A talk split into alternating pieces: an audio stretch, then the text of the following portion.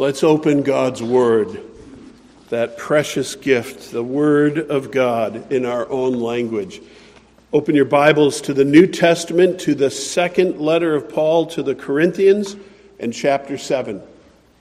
2 Corinthians 7, as we return to our ongoing series from this letter, taking it bit by bit. We started chapter 7 uh, a couple weeks ago and then had our week of prayer speaker, and now we are at chapter 7 and verse 5. As you're turning, let me uh, give a warm welcome to those who are watching at home. We really miss uh, you, those that we know that are watching. Thank you for uh, checking in now or watching the video of the sermon later. May God's word bless you and keep you. We pray for you by name. And we invite you back as soon as possible. And if others are checking us out, perhaps for the first time, be in touch with the church and let us minister on God's behalf to you. The passage we're reading begins in chapter 7, verse 5, through the uh, end of the chapter. For even when we came into Macedonia, our bodies had no rest, but we were afflicted at every turn, fighting without and fear within. But God, who comforts the downcast, comforted us by the coming of Titus. And not only by his coming, but also by the comfort with which he was comforted by you, as he told us of your longing, your mourning, your zeal for me, so that I rejoice still more.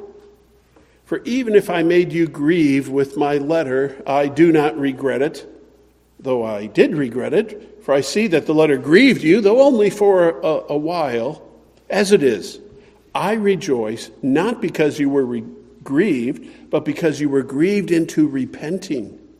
For you felt a godly grief, so that you suffered no loss through us. For godly grief produces a repentance that leads to salvation without regret, whereas worldly grief produces death. For see what earnestness this godly grief has produced in you, but also what eagerness to clear yourselves, what indignation, what fear, what longing, what zeal, what punishment.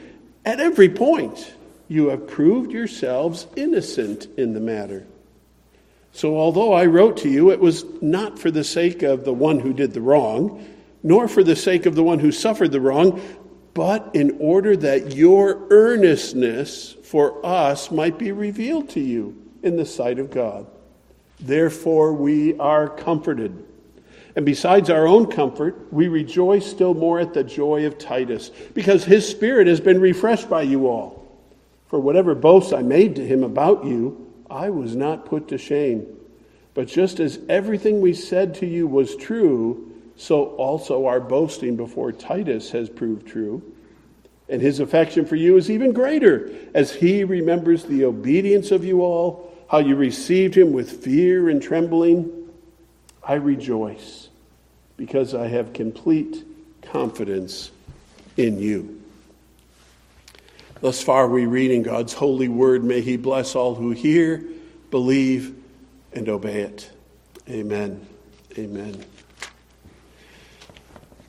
This is a, a long passage, and part of the action of the passage turns on the visit of Titus, the return of Titus. When you think of uh, homecomings or connections, uh, those are wonderful and sweet times, are they not? One of the things I remember the most when I went away to college was was the first time I was away from home for more than a few days. I'd gone to a summer camp or two. But I really appreciate again those letters. And you can always recognize your mother's handwriting, can't you? When the letter would come, and there might sometimes be a $5 bill inside it. That's a story in my family, a fiver from grandma. It seemed to me later on when I read the Proverbs that it was fulfilling Proverbs 25 25, a number you can't forget. Uh, like cold water to a thirsty soul is good news from a far country. Proverbs 25 25 is, is an encouragement to send news and to be refreshed when it arrives. That's godly wisdom right there. Even better than letters uh, from home or letters from a sweetheart. I imagine how many men in the military in, in years past or even present uh, enjoyed hearing from uh, loved ones at home when they were in faraway deployments. Even better than letters is that surprise visit. We've seen it sometimes on TV when uh, there's uh, uh, an activity going on, perhaps in a classroom or a graduation, and out behind the door comes someone in military uniform to gather with their loved ones. Surprise, I'm here. And whatever is happening at the event is quickly forgotten, and the arrival of the loved one takes over. Uh, I only have a small measure of that experience. Once sitting in my office, in my study, it was probably a Saturday, and open the door opens, and one of my kids home from college, unexpected, I hadn't seen him in months, is standing in my doorway. Hey, pops, and you just jump to your feet and are encouraged and comforted by that hug and that welcome. I, I, I set the stage that way because those things happened to the Apostle Paul. Paul was a man much like us, and his heart was lifted and buoyed at the arrival of his friend and co worker Titus, but even more so at the news that Titus brings. So, in one part, this long passage of Scripture will be about comfort.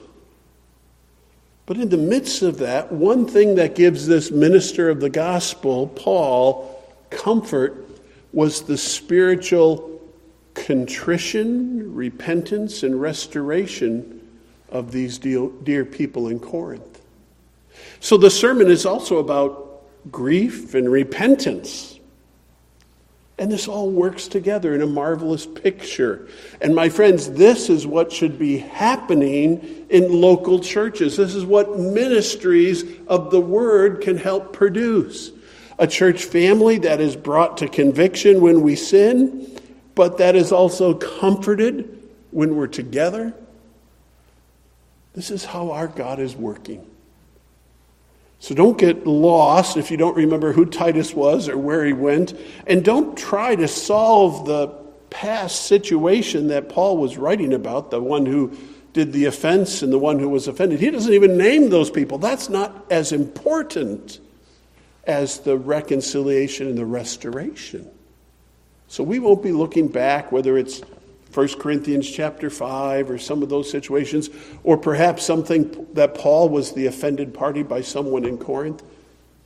All that Paul wants to point out is that repentance worked salvation. Repentance brought forth pleasant fruits, and he was comforted. The word comfort occurs all through this, as we see. So let's start there. The first heading this morning is God gives us comfort as needed. God gives us comfort as needed. How does Paul describe God here in the opening verses? He says in verse 6 But God, who comforts the downcast, comforted us by the coming of Titus. This is our God. He's a God of comfort. Those very things were, were prevalent in the earliest parts of this letter, were they not? That God works his comfort. We'll get to that in a minute. But notice, though, that Paul needed comfort. He's referring to uh, his, his recent experiences, even when he came into Macedonia, uh, which was uh, not far. Uh, our bodies had no rest. We were afflicted at every turn, fighting without and fear within. This is the apostle of the Lord Jesus Christ, sent by Jesus, and he has a, a pretty tough road if you're a Christian and you're wondering why your life is not a bed of roses, that's because that's not what Christianity is about. Christianity is not to give you comfort in this life other than the spiritual comfort and help. God does uh, not allow the righteous to go begging for bread. He has so many promises about his provisions, but it's not always about our comfort physically and the absence of affliction. We see here that believers have real pressures. Paul had real pressures the fighting without, most likely physical opposition, the fear within, probably his burdens as a pastor, his heartaches. So both were happening. As far, as far as physical pressures, you might remember back in chapter 1 how Paul mentioned uh, how sorely afflicted he was, and the language was about as bad as it can get. 2 Corinthians 1 8 and 9 said, For we do not want you to be unaware, brothers, writing to those in Corinth, of the affliction we experienced in Asia. For we were so utterly burdened beyond our strength that we despaired of life itself. Indeed, we felt that we had received the sentence of death. There, there were troubles for Paul. The Christian life has troubles and difficulties uh, knotty problems, and you don't always see the light at the end of the tunnel. But Paul survived to write about it and to teach others what he had learned about a God who comforts the downcast. Some of his trials, too, in chapter 2, uh, Paul was sharing very openly about how much he missed Titus and he was worried. Back in chapter 2, verse 12, he said, When I came to Troas to preach the gospel of Christ, even though a door was open for me, my spirit was not at rest because I did not find my brother Titus there. They had a rendezvous set. In the ancient world, they didn't have GPS and all these things. You couldn't text, Hey, where are you? Uh, did you go to the wrong Panera? They, they, they had to make plans, and weeks and months would pass. And so when Paul arrives there and he's staying there, there's no word of Titus. Where is he? And if you travel on from there and Titus arrives there, how are you ever going to catch up with your friend? A real problem in the ancient world, and often delays. And so Paul was anxious for Titus, anxious because of the ministry that they had together. So those were some of his anxieties. And Paul uses this phrase here of himself in chapter 7. He says, God who comforts the downcast. Was Paul downcast? Can a servant of God be cast down in spirit, discouraged? Yes. In fact, the language, many believe, is drawn from uh, the Old Testament picture of the servant of God. Isaiah 49, verse 13, you don't necessarily have to turn there. The wording is much closer to the Septuagint version rather than the Hebrew translation of 49, 13. In the ESV, verse 13 says, There sing for joy, O heavens, and exult, O earth, break forth, O mountains, into singing. For the Lord has comforted his people and will have compassion on his afflicted. That's just verse 13, the promise and the encouragement. The earlier part of Isaiah 49 is about this, the servant of God who says things like, I have labored in vain. I've spent my strength for nothing in vanity. Isaiah, the servant of the Lord. These are prophetic pictures. How frustrating it was for Jesus to come to the Jews and not see the fruit that you would expect to be disbelieved, doubted, and opposed. The servant is not above the master. The Apostle Paul tasted similar afflictions. Maybe Paul had read Isaiah 49. He said, Yeah, I wonder if I labored in vain with those Corinthians. I haven't heard a thing. And Titus isn't back. I don't know. But he kept reading, got to the verse, sing for joy, and remember the Lord comforts and has compassion on the afflicted. So Paul shares that as he writes. He's writing this, this letter to the Corinthians and he says, God comforts us in these situations. God works his comfort. And he says explicitly, uh, God who comforts the downcast comforted us so Paul and whoever was with him, how? By the coming of Titus. Okay. That rendezvous brought Paul great comfort. And that's how God comforts. God didn't send an angel, he just sent Titus. God didn't give them water from the rock or manna from heaven on that particular day. He sent Titus, a fellow believer, someone in the flesh who could give Paul that bear hug and, and bring the news he brought. How does God give us comfort? God works comfort through his people. And here we have to pause, and maybe you've already put this together, especially if you've been a Bible student for a long time. We're in chapter 7 of a long letter, and it was probably written on a scroll.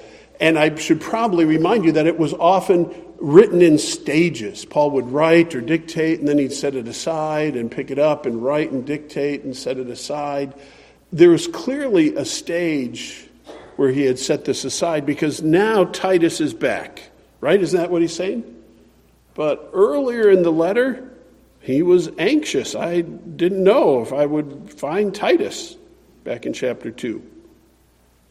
So he set this aside, and by the time he comes to chapter 7, Titus has returned, and the things he is going to write in our passage today are different than even at the beginning of the letter when Paul had more questions. Now, now he has more answers. And it's a beautiful unfolding as the Lord teaches us. God works comfort through his people. I can tell you right now what one of the applications will be at the bottom of the page of the notes that we hand out. You will be encouraged with this application to comfort others in the body of Christ, to be a comfort. So, God is a God of comfort, and He works comfort not only through His people, but He works comfort through the gospel. Let's see what Paul says here. Um, comforted us by the coming of Titus in verse 7. And not only by his coming. Phew, I'm glad to see you're alive and well. Uh, where were you in Troas, man? How, what happened there? And they, they heard the stories, heard of God. I'm so glad to see you. They caught up, but then there was something more that brought Paul, the apostle, comfort. Verse 7 And not only by his coming, but also by the comfort with which he was comforted by you, Corinthians, as he told us of your longing, your mourning, your zeal for me. So I rejoice still more. You see, what Paul had done is he, he not only spent 18 months in Corinth and then wrote them his first letter, he had written them another letter. It's the lost letter in between 1st and 2nd Corinthians. And it's sometimes called the stern or the strict letter, where he had to really hold their feet to the fire. And now he's thinking, oh, that was rough. So he's writing this letter as a follow up. I had to do that. And don't listen to those false teachers that are there. He's, he's saying all the things we've been studying, and now he finally hears back. And that stern letter brought sweet fruit. It worked. We don't know what was in it, how stirred it was, what scriptures Paul cited, but we see the response. As Titus comes says, You know what, Paul? Things are okay back there. People are worshiping and, and people are being converted. The ministry is going forward. And you know what? They long for you. They would love to see you again. They're so sad when you're afflicted and you're facing difficulty. And they're so zealous for you, Paul. They tell others what you told them, they teach others what you taught them. What a great report! I, I would love to have someone visit me from my former church, although it's been 30 some years. I would love to hear something like that, that they're carrying on in the faith, and some even think to pray for me from time to time. Wow, what great comforts that would be. This is the way Christians should be. We should have one another in our hearts and send comforting words one to another and carry on with the faith as we bless one another in our lives. God works his comfort through his people, but also through the gospel. Because what Titus is telling him here in verse 7 is gospel fruit. Paul, you're not there now, but you left the gospel there. The Holy Spirit was there. The Word of God and the Spirit were working. That, my friends, is gospel fruit when people hear and believe and start living for the Lord, the fruits of the gospel, these things respect for preachers, respect for God's word, love one for another. Those are the fruits of the gospel. So Paul's comforted when he hears again that the gospel is working as it should. Is that how we're encouraged? Later this morning, we're going to hear from some missionaries we've supported for a long time.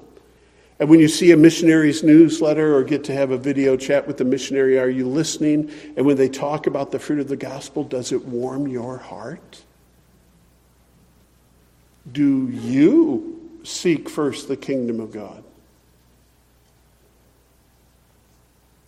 What brings you comfort? That's one of those litmus test questions to see if you're in Christ or outside of Christ, if you're in the kingdom and right with God or still on the way. If your heart is cold to the things of the gospel, if it doesn't bless you to hear about the gospel advancing, check your heart. Well, our God gives us comfort as needed. That's our first heading. Our second heading this morning is uh, about this grief that also appears in the passage. So let's look at that. We will see here how godly grief works for our good. We'll see something about godly grief and ungodly grief. And that's where Paul takes us after he shares about this comfort and, and is reacting. He talks about if I made you grieve with my letter, I don't regret it, although I did regret it when I sent it. And now that I see it's fruitful, I'm not so sorry. He's just speaking plainly. It, you might say, oh, he's contradicting himself. No, we know what he means. And he's so filled with joy at the arrival of Titus. The words, as it were, come tumbling out of his mouth, inspired by the Spirit, though, and they convey to us his heart. How this harsh letter, even though it pricked and it poked, it exposed, it did good work. And for that, Paul is thankful. You see, the Holy Spirit and the Word of God bring conviction. They bring that prick and that poke. The Word of God is sharper than any two edged sword, piercing joints and marrow, discerning the thoughts and intentions of the heart, we're told in Hebrews. Be careful when you pick up your Bible, it's sharp. Somebody could be watching this and say, What a preacher line. Don't touch your Bible. It's sharp. It is. And I've heard testimony after testimony that somebody, even just flipping through the pages, dropping their eyes, are brought to conviction. This is the Word of God, living and active. The eyes of the unsaved are blind to it, but God may open their eyes. God may bring conviction through the preaching and reading of His Word. His Spirit, who inspired this Word, is using this Word in the world. It's interesting when Jesus was teaching in John 17, excuse me, John 16, about the Holy Spirit who would come, uh, and we think of the Comforter, the Paraclete, the Holy Spirit. We forget that one of the primary tasks of the Holy Spirit is to bring conviction. He's the prosecutor, he's the district attorney who's doing his job, by the way. And this is what he says John 16 and verse 8.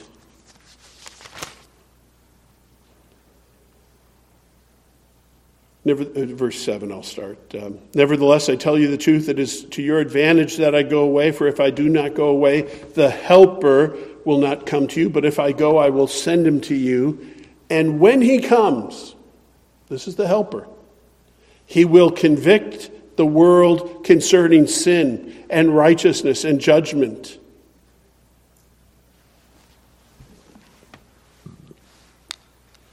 The warning about the Bible be careful, it's sharp. You can double that or whatever for the Holy Spirit. When the Spirit comes and in the power of God in and through His Holy Spirit can cause the blood to drain from your face and your heart to stop beating with fear and guilt and shame if you've broken God's law.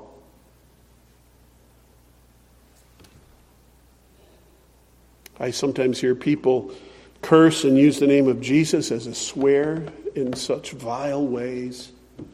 And on occasion, I pray, oh Lord, just show yourself to them.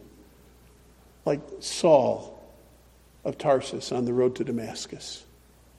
Be the thunder and lightning that you are, the sharp sword coming out of your mouth, as we saw in Revelation chapter 1. Lord, show yourself to those who would abuse your name and treat you like dirt. I'm off on a tangent. But what's happening here? Paul is writing to people who appear to be converted. He's writing to this church and he has hard words for them about sin and righteousness, do's and don'ts, as apostolic authority allowed him to send to them.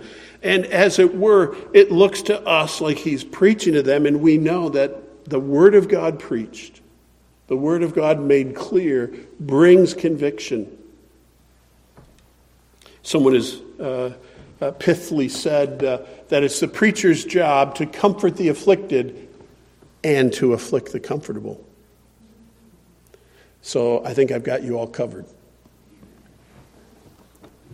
And that seems to actually be something of what Paul said in, in chapter 2 and here, chapter 2. He used these words For if I cause you pain, 2 Corinthians 2 2, who is there to make me glad? And he says in verse 4 For I wrote you out of much affliction and anguish of heart, and with many tears, not to cause you pain, but to let you know the abundant love I have for you. He knew it would cause pain, but that wasn't the purpose. There was something beyond that. And my friends, when you read the Bible and it brings you conviction, that's not the end goal. The end goal is to bring you through conviction into a right relationship with God. Jesus came and he opposed sin. He talked turkey to the Pharisees and the scribes. He overturned the tables of the money changers and he said, Listen, no one comes to the Father but by me. Repent and believe. He said these words to provoke our repentance and faith. He met the woman at the well and he didn't soft sell Jehovah. He said, Go call your husband. What about your sin? What are you going to do? You're asking me about worship. What about your sin? Jesus speaks to bring about our repentance and our faith. The Word of God has those two effects. And here, that's what Paul was doing in these letters to Corinth, and he hears from Titus that it worked. As Paul Barnett says in his commentary, Paul's primary intention was neither self vindication nor the punishment of the offender. It was rather that the Corinthians' loyalty for Paul the Apostle might come into sharp focus, not for his benefit, but for theirs. That they could continue to receive from him counsel and gospel and help. That's what happened. Now, we need to point out here, as the passage does, there are two types of grief. Two types of grief. Do we see that here as we look at our Bible? Uh, he says in verse 10 For godly grief produces a repentance that leads to salvation without regret, whereas worldly grief produces death. Hmm, don't want that. There are two types of grief, and they're clearly named. One is a good grief, and one is a bad grief. But you know, doesn't grief look similar in a lot of cases? It's kind of hard to tell. Someone's emotional, someone is filled with tears. Why are you crying? And they explain it. So we have to learn. May God give us help to learn the grief of others or our own feelings of grief. Which are they? We're given help. Worldly grief doesn't seem to go anywhere. A, it's a death spiral, I think, is what he would say. But it's that godly grief that produces something repentance, that change of heart and mind. And it leads to salvation. You see, godly grief isn't, isn't focused on the pain as much as uh, the broken relationship one has with God. We can make it most clear perhaps by talking about worldly grief. As uh, Kent Hughes says, worldly grief is a grief for oneself, centered on self, not grief for sin against God. It grieves over the consequences. It aches with embarrassment. It focuses on its own hurt. It is self pitying to me. Oh man, I got caught. Oh, this is going to be horrible. I'm, I'm going to be grounded. That person's experienced some emotion we would call grief, but it's over the consequences. What about the one who's caught, let's say, by a parent? Because I think all of us can identify with this.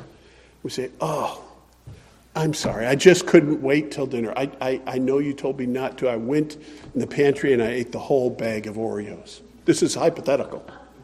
Hypothetical. And you're caught. What would godly grief look like in that instance where authority was applying itself to your wrongdoing? I'm sorry I, I disappointed you. I'm sorry I disobeyed you. Do you forgive me? A godly and appropriate grief seeks restoration, seeks to be in the right, not simply out of trouble.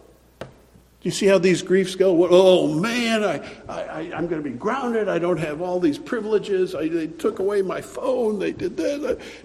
They're focusing on the negatives. The old preacher James Denney, I think it was early 1900s, he wrote over in Britain. He said, It's not repentance when we discover that our sin has found us out. It is not repentance when the man who has sown his wild oats is compelled in bitterness to reap what he has sown.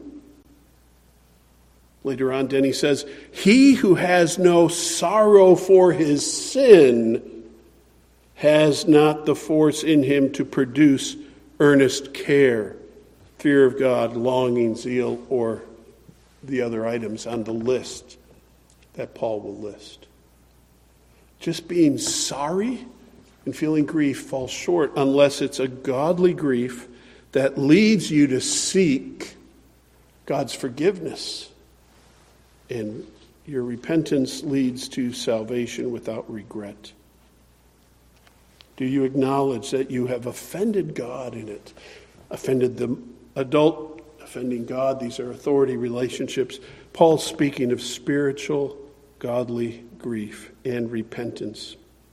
And one more thought from James Denney about the word repentance. I think it's worth underlining in this day and age where everything's about how you feel. He says, repentance is not so much an emotional as a spiritual change. Repentance can come out of that overwhelming feeling of grief, which is emotional. But repentance is the change of mind saying, I will return to my father. Think of the prodigal son. Took the inheritance, went and squandered it. He's poor, he's in the pigsty, fighting the pigs for something to eat, and he comes to repentance. His hardship brings him to repentance. He says, in my father's house, there's plenty of food. I'll go back there. And he comes back humbly, seeking to be restored. That's the godly grief. And here, as Paul hears about these Corinthians, he says, I know you've got this godly grief because you've repented and, and you're walking in, in the salvation the Lord has provided. And he says here in verse 11, seven things. We don't have time to go over all seven he says seven things that affirm their repentance is real. You can read the verse. For see what earnestness this godly grief has produced in you, but also what eagerness to clear yourselves, what indignation, what fear, what longing, what zeal, what punishment. Seven things in this list Quickly, I can tell you that earnestness means their diligence in the things of the Lord. Eagerness is the Greek word apologia. They sought to mend their ways. And I think they did that through the use of Scripture, what Paul had already told them. We know that all Scripture is God breathed and profitable for teaching, reproof, for correction, and training in righteousness. God's word is good for correction and reproof. We sometimes skip over those. I just want a Bible study. I just want a happy little verse for today. Well, you know what? God's word has other purposes, and it might just be your day to be called on the carpet by the word of God. Time to change. So they had this earnestness to, to clear up these things. Indignation, that's a reference to their view of sin. They no longer like sin. Fear, longing, zeal, those are fairly well understood. And punishment, that last one sometimes dangles others. Is Paul's happy that they're uh, practicing punishment? No, it's a noun here referring to God's justice. That, for instance, church discipline works. It worked at Corinth. A brother was restored. And Paul had to say, Go easy on him. But they were showing these fruits of true repentance. They had that testimony. Well, the third heading this morning is, is wonderful and it's quick and it's clear. It's also here in the text, and it's about joy. Do you notice the word joy and rejoicing shows up all over? There is godly joy in how the gospel works here. There's first joy at the process of repenting. Where's the joy, where joy first show up? Chapter 7, verse 9. The letter grieved them for only a while. Verse 9, as it is, I rejoice, not because you were grieved, but because you were grieved into repenting. Paul rejoices at this process of spiritual growth, even though it's a little painful. Moms and dads, how many times have you had to administer corporal punishment or, or the stern word to your child? That's not pleasant. Not pleasant at all in the doing of it, but in the recovery, the tears of repentance, the hug, the moments of restoration is a beautiful thing. There's joy at the process of repenting for Paul. When we watch how the church should work, it should make us rejoice. No one rejoices over church discipline except at the very end. Pray that we see it through to the end. And this is much like the angels rejoicing in heaven. Didn't Jesus tell us in Luke 15? Just so I tell you, there is joy before the angels of God over one sinner who repents. They, they rejoice at repenting. So does Paul. So should we. We should be careful of any root of bitterness, the opposite. Well, he really screwed up big. He really needs more time to stew in it. If he's repented, Guard your hearts and your minds. There's also joy at fellowship in the gospel. Paul mentions joy in, in rejoicing in verse 13. What's he talking about in verse 13? Therefore, we are comforted, and besides our own comfort, he feels better, he says, we rejoice still more at the joy of Titus, because his spirit has been refreshed by you all. What? Paul sent Titus Maybe Titus carried the stern letter. Here you go, read it. It's from Paul. Popular as a bill collector, maybe? Here's the letter. But what has he said? Titus comes back. Whoa, Paul, you won't believe it. I can't sit still. These people are responding to the gospel. They love you and they want more of your counsel. They pray for you. And that they were such a blessing to me, says Titus, who was sent to them. Go figure. Go figure. It is joy at fellowship in the gospel.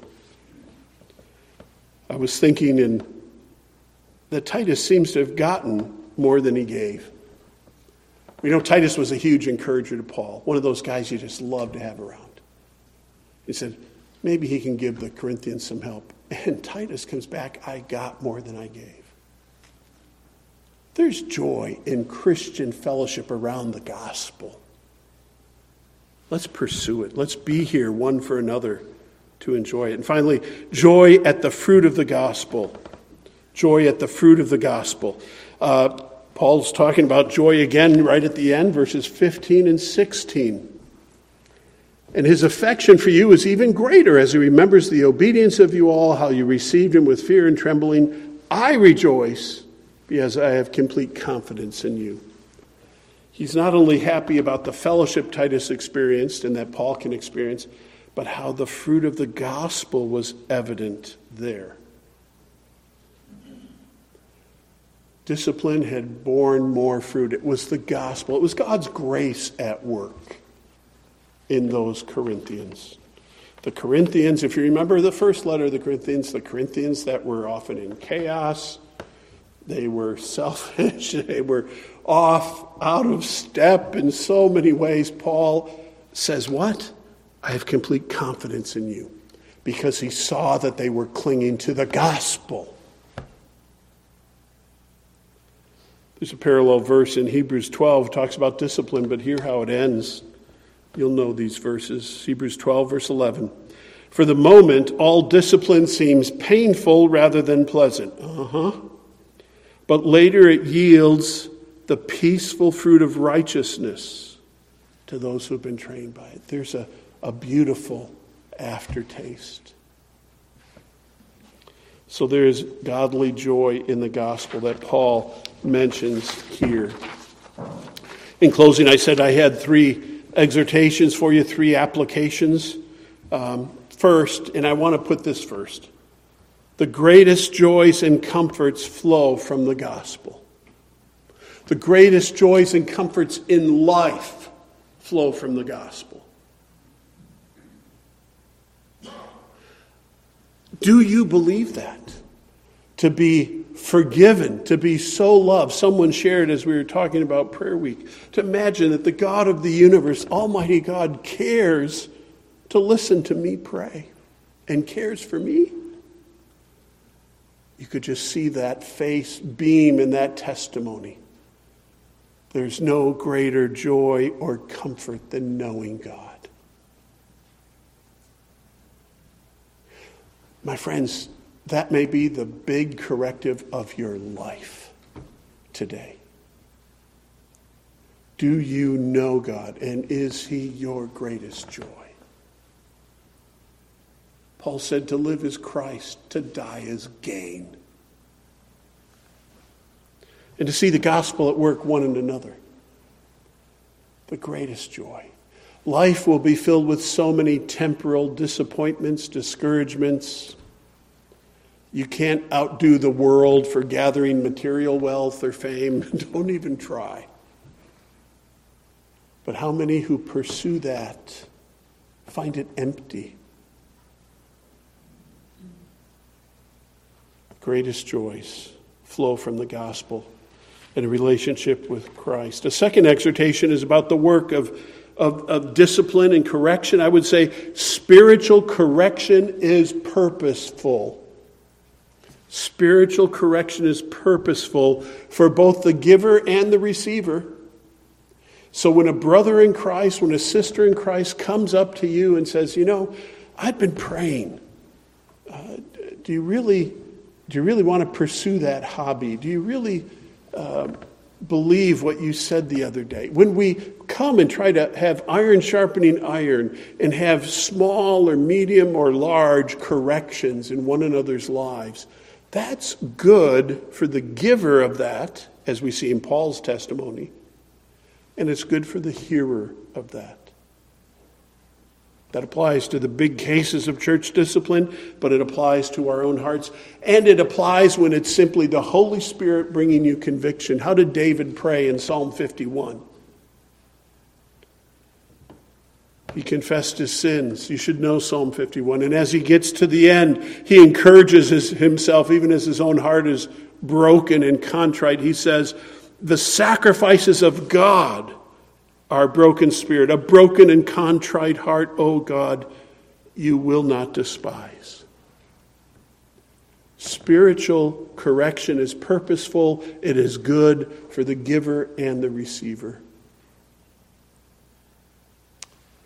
And finally, as I already told you earlier, the, the last application is comfort others in the body of Christ. There is no lack of opportunity to comfort others in Christ. If you set out to make that your application of the sermon, okay, I'm going to comfort someone in the body of Christ, you will be busy all week.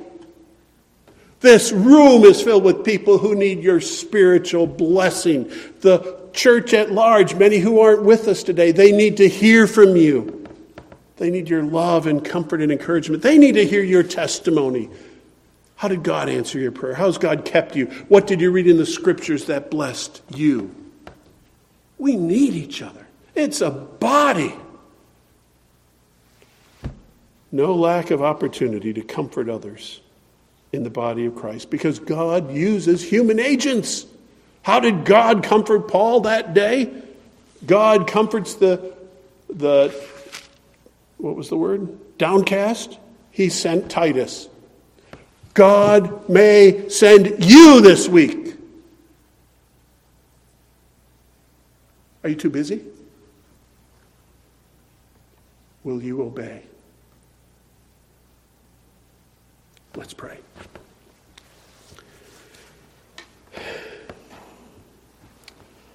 Almighty God, our Heavenly Father, we thank you for your word. It does expose our self centeredness and our sin. But we thank you that it shows us, historically and by precept, that you are a God of comfort, that you do care for us, and you will care for us through other believers, and that you will work our good through spiritual corrections when necessary and you'll bring us joy even in the midst of it. Father, what a beautiful package the word points to today. May we receive it, hear it, reflect on it. And Father, may we not only be comforted and find our joy, but may we be channels of blessing to others. And may you get the glory. In Jesus' name we pray. Amen.